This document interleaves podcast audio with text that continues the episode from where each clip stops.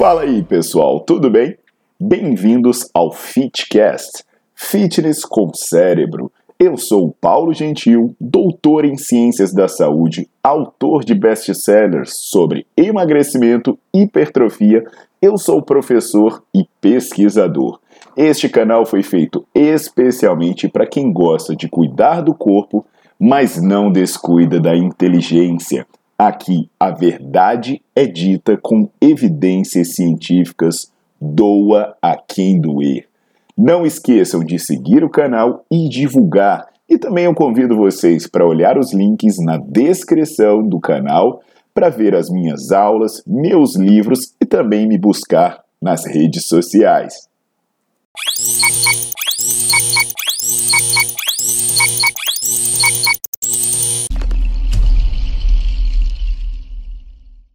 Fala pessoal, tudo bom?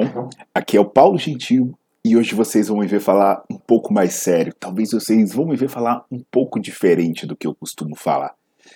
Hoje eu vou falar um pouco dessa história do fique em casa. É, eu vou falar um pouco como professor de educação física, eu vou falar um pouco como doutor em ciências da saúde, um pouco como pesquisador, um pouco como cidadão e um pouco como pai. Eu já falei isso algumas vezes, quem conhece a minha história sabe, eu nasci numa favela. E eu cheguei até aqui para ter doutorado e ser um dos maiores pesquisadores do mundo na minha área. Eu fui um dos poucos que continuou vivo, que nasceu onde eu nasci, e um dos poucos que estudou até onde eu estudei. Então acho que seria injusto eu, nesse momento, eu virar as costas para toda a sociedade, uma parte dela que pagou meus estudos, que eu estudei em instituições públicas, e mais injusto ainda seria agora eu virar as costas para o meu filho. É o meu filho que pode crescer num mundo dominado pela loucura, um mundo dominado pela tirania. Então hoje eu vou falar do fique em casa, na perspectiva da atividade física, que é a área que eu estudo. A gente está num momento que pessoas que estão praticando esporte em uma praça, elas são ameaçadas de levar um tiro de doze. Se não quiser ir preso, se não quiser tomar tiro de doze. Tô cansado de vir aqui para falar com marmanjo, porra. A gente está vivendo um momento em que pessoas que estão surfando, elas são abordadas pela polícia, são retiradas do mar e têm suas pranchas apreendidas por praticar esporte sozinho. A gente está num momento em que uma mulher pode ser presa por estar sozinha em um parque, em uma praça pública. A gente está em um momento em que um idoso ele pode ser preso por estar caminhando sozinho na orla de uma praia. Aliás, se a gente falar em idosos, né, o prefeito e o governador do estado de São Paulo, eles estavam estudando usar a polícia para coibir os idosos a saírem de casa. Calma aí, que eu tô lembrando de alguma coisa sobre esse prefeito e sobre esse governador. Esse governador, ele não é aquele cara que foi para Miami depois de decretar o lockdown? Esse prefeito não é aquele cara que foi criticado por estar num jogo de futebol e disse que aquele era um direito dele? Que quem estava criticando aquele eram hipócritas?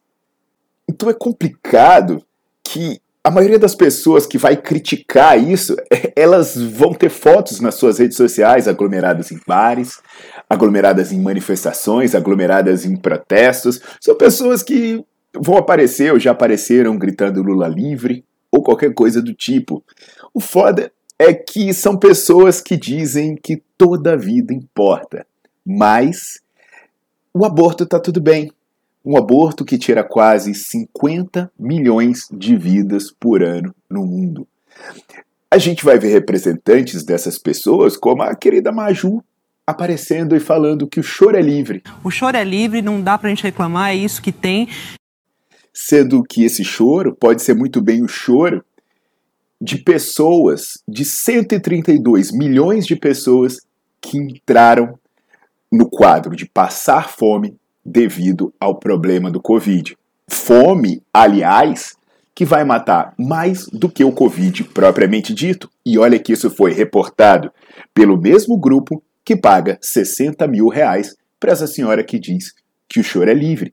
Então, eu vou esclarecer para vocês algumas coisas sobre o tema. Eu vou trazer algumas evidências científicas para buscar a sua coerência lógica e tentar resgatar a sanidade nesse momento. Eu estou falando aqui sobre isso, eu tenho outros vídeos falando sobre diversos temas, inclusive sobre a situação do Covid. Então você já, já está convidado aí, ou convidada, para deixar o seu like no vídeo e botar para seguir o canal. Pessoal, se vocês me perguntarem qual é a pandemia que a gente está vivendo agora, eu diria que a gente está vivendo a pandemia da psicopatia. A psicopatia generalizada, que tirou o raciocínio lógico das pessoas. Você não pode baixar a máscara para respirar durante uma corrida. Mas se você estiver andando com um cigarro na boca, isso é tolerável. Você pode entrar num ônibus lotado, mas, como a gente viu no começo, você pode ser preso ou ameaçado de levar um tiro se você estiver praticando esporte em céu aberto. A insanidade nos levou a ser privados, e achar bom de ser privado do direito de ir e vir. O Estado está dizendo que a gente pode comprar no mercado. Outro dia, o Paulinho queria ver um boneco da Marvel, e a gente foi numa loja americana, e toda a área de brinquedo estava vedada. Só que do lado da área de brinquedo tinha uma área de cosmético, que estava liberada. E o Paulinho, na inocência de criança, ele olhou aquilo e me perguntou assim: papai, por que eu não posso ver o Thor, mas eu posso ver esse negócio de pintar unha? Como eu vou explicar isso? Uma criança que ainda não teve a insanidade retirada pelo pânico, ela nunca vai entender isso, pela sorte dela. Outro dia, é, é, eu, eu, fui, eu, eu fui me manifestar sobre isso, e aí eu faço um parênteses, li um livro chamado A Lei, de Bastiar. Por favor, leiam esse livro. Porque qual é o problema? A gente vê tudo isso acontecendo e a vítima segue sendo culpada. Outro dia eu fui manifestar a minha indignação sobre esses problemas de restringir liberdade individual, sobre a corrupção, sobre a falta de preparo, porque esse negócio está acontecendo há mais de um ano. Para esse negócio, apenas o governo federal, que é apedrejado o tempo todo, ele gastou, só em dois mil e vinte, mais de quinhentos bilhões de reais. Como é que algo que sabe-se que existe há mais de um ano e para onde foi tanto dinheiro ainda consegue pegar as pessoas de surpresa? Aí quando você vai reclamar sobre isso, sabe o que, que você ouve? Você ouve a repórter falando que o choro é livre. Ou você ouve pessoas comuns na rua dizendo assim: mas o povo não colabora. E aí quando eu falo, o povo não colabora, eu tenho que ouvir coisas como: mas você vê, as pessoas estão aí na rua como se nada tivesse acontecendo. E aí rapidamente as pessoas vão empurrar para a minha área, que é educação física. Olha para o parque e fala: olha aí as pessoas correndo como se nada tivesse acontecendo. A psicopatia chegou ao ponto da gente ver pessoas sendo presas por andar na rua, por correr em parque. E elas são culpadas, elas não são vítimas. E aí a questão é: será que isso é tão grave? Será que uma pessoa andar na rua, correr na rua é tão grave assim? Tem um estudo de dois mil e vinte e um do grupo do Clusterman que eles avaliaram os hábitos de dois mil quinhentos e oitenta e seis corredores. Desses dois mil quinhentos e oitenta e seis corredores, noventa e três vírgula oito por cento se mantiveram saindo de casa para correr da mesma forma que antes do lockdown. Ou, se você quiser usar a expressão comum, como se nada tivesse acontecido. Inclusive, quase um quarto desses corredores corriam com outras pessoas que não eram da família. E aí, qual será o problema grave disso? Entre esses corredores, duzentos e cinquenta e seis manifestaram sintomas de Covid. Só que tem um problema: manifestar sintoma de Covid não quer dizer muita coisa, porque ela guarda sintomas muito comuns com diversas outras doenças, inclusive com a gripe. Quando testados, apenas dez desses mais de dois mil corredores que continuavam correndo como se nada tivesse acontecendo, eles testaram positivo para Covid. Só que desses, apenas dois foram hospitalizados. E dos dois que foram hospitalizados, os dois ficaram apenas um dia em internação. Agora é importante ressaltar que nenhum hábito de treino foi associado com risco de desenvolver sintoma. Por exemplo, o fato de você correr acompanhado de outra pessoa que não é da sua família, o fato de você fazer treino intervalado. Agora, você quer saber quais eram os três fatores associados a uma pessoa desenvolver sintoma de Covid? É o contato com outra pessoa infectada, é o estresse psicológico e os distúrbios do sono. Agora, tu quer saber qual é a parte engraçada disso? Normalmente, o contato com a outra pessoa infectada é potencializado quando você está com essa outra pessoa dentro da sua casa. Aliás, grande parte dos, contato, dos contágios acontece assim. Sobre a questão né, do, da, do distúrbio do sono e do distúrbio de humor, tem estudos mostrando que o terror causado pela mídia é, acompanhar as notícias do Covid pela mídia convencional aumenta aí em setenta por cento a chance de você ter um transtorno de humor. Tem estudos mostrando que pessoas que não fazem atividade física, estudos do meu grupo mostrando que pessoas que não fazem exercício durante essa pandemia chegam a ter quatro vezes mais risco de desenvolver depressão. E isso está associado com problemas de saúde. E aí, eu peço que vocês olhem uma aula gratuita que eu deixei gravada aqui no meu canal do YouTube sobre exercício e Covid. Eu aproveito que eu faço esse parênteses, eu falo para você olhar outro vídeo que eu coloquei aqui que sobre a falácia da questão de dizer que locais de prática de atividade física são locais com alto risco de contágio.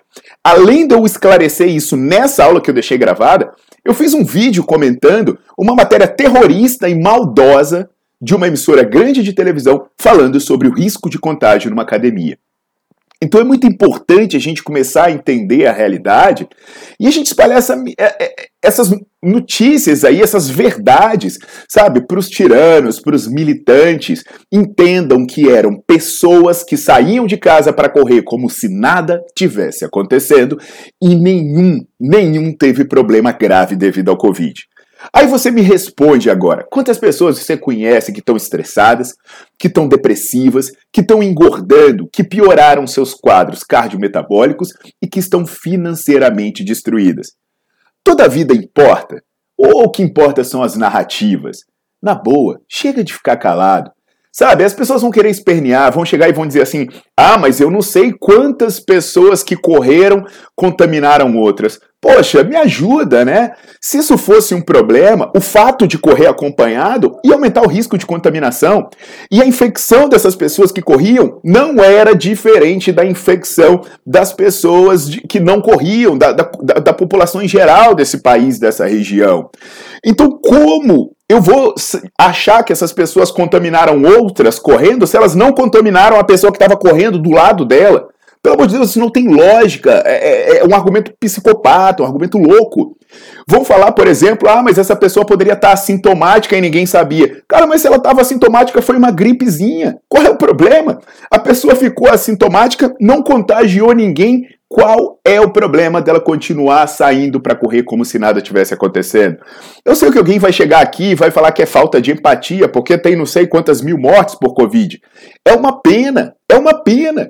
Mas entenda que elas não morreram porque tem gente saindo na rua para correr. Não existiu associação. Tem gente que vai pedir para a gente ser mais humano. Aí eu vou dizer, não, vamos ser mais humano. Vamos falar do aumento da violência doméstica e dos abusos que aconteceram? Vamos, vamos falar dos mais de cento e trinta milhões de pessoas que começaram a passar fome? Como eu falei no início do vídeo, vai falar que saúde é diferente de economia, né? Vai, vai... Poxa, tem um estudo publicado na Lancet Global Health com cinco mil quinhentos e sessenta e cinco municípios brasileiros. E sabe o que, que esse estudo fala? Ele fala que recessão econômica mata.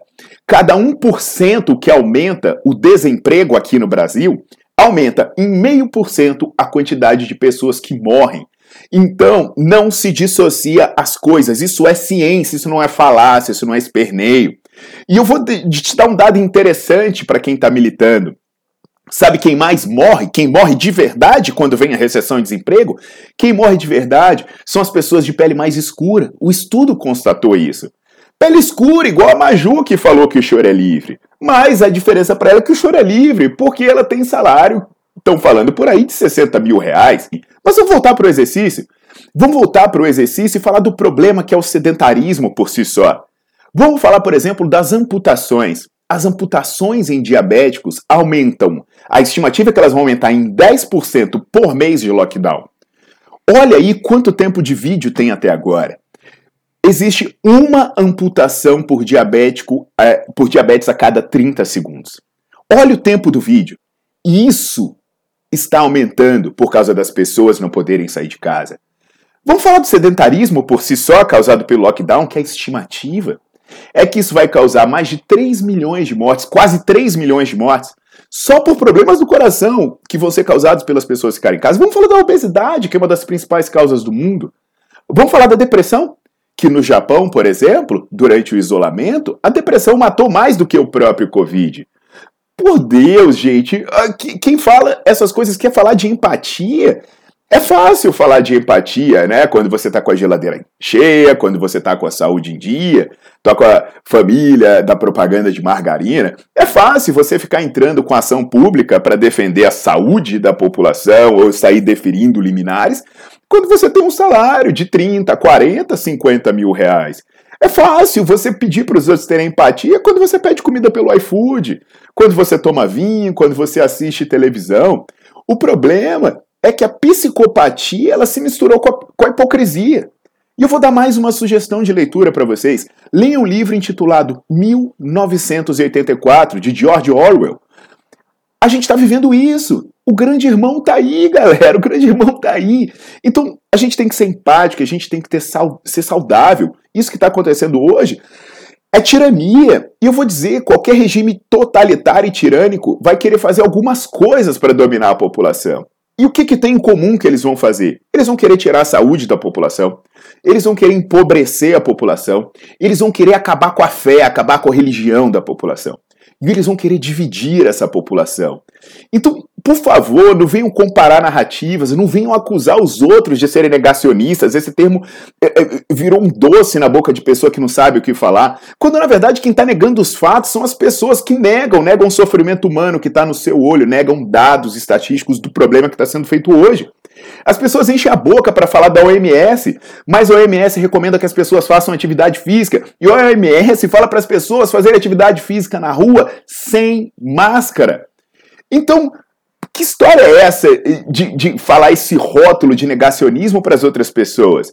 Cara, é, não tem nada a ver. Na verdade, vocês estão sendo egoístas. Não adianta quererem tutelar, é, assumir a responsabilidade é, é, pela vida do outro de maneira irresponsável e sem nenhuma fundamentação. Porque senão, eu ia te perguntar, sabe quantas pessoas morrem por afogamento? Sabe? Sabe quantas pessoas morrem por acidente de carro? Eu perdi parentes afogados, eu perdi pessoas em acidentes de carro, eu perdi amigos, perdi familiares.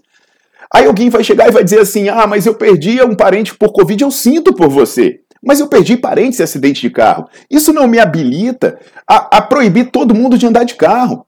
Eu perdi um amigo afogado recentemente. Isso não me habilita a, em nome da minha dor, proibir qualquer pessoa de tomar banho de piscina, proibir pessoas de entrarem na praia. Eu não posso fazer isso. Eu não posso fazer isso. Isso é loucura, sabe? Não adianta uma pessoa chegar para mim agora e dizer assim, ah, Paulo, mas a culpa é da população. Porque se você liberar as pessoas para saírem na rua, as pessoas vão sair na rua livremente. Outro dia, eu vi uma pessoa na academia baixando a máscara. Outro dia, eu vi uma pessoa tossindo na rua e não colocou a mão na boca. Na boa. Outro dia eu vi um, um, um motorista mudando de faixa sem dar seta. Outro dia eu vi um motorista furar um sinal vermelho. Você tem ideia de quantas pessoas morrem por causa disso? Quantos motociclistas morrem por causa disso? Eu perdi o meu melhor amigo na época em um acidente de motocicleta. Por causa disso, eu vou dizer que nenhum motorista pode mais dirigir? Isso queima a reputação de todos os motoristas? Isso deve ser usado para proibir a população inteira de dirigir? Sabe? Eu vou, eu vou proibir os outros de sair de casa? Proibir os outros a sair de casa não é salvar vida, é matar por nada. Não existe nada que contrabalanceie isso, essa neurose. Eu tô aqui para defender a importância das atividades físicas, só que acaba que a, a gente acaba tendo que defender também as liberdades individuais. E aí eu pergunto para você, no ramo do exercício físico, tem doutores que, se você falar alguma coisa, eles aparecem para defender gente que usa bomba até o pescoço, que sai propagando besteira por aí. Cadê esses doutores agora para defender a população? Sabe? Cadê os caras que defendem glúteo caneleira? Que defendem todo tipo de bobagem? Cadê eles defendendo agora a saúde da população, a importância da atividade física? Cadê aquele cara que sorri para você para te vender um produto?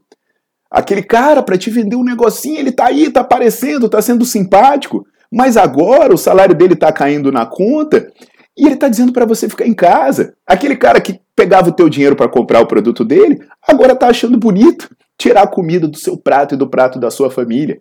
Então vamos ser conscientes, vamos acabar com essa neurose, vamos acabar com essa psicose, vamos parar com a hipocrisia. Eu luto por uma causa. Eu boto a minha cara aqui para falar a verdade, porque eu acredito nisso e eu quero um futuro bom. Um futuro bom para eu viver uma sociedade sadia e, principalmente, um lugar decente para o meu filho crescer em paz. Então passa essa mensagem adiante e vamos começar a refletir sobre a falta de lógica do momento que a gente está vivendo.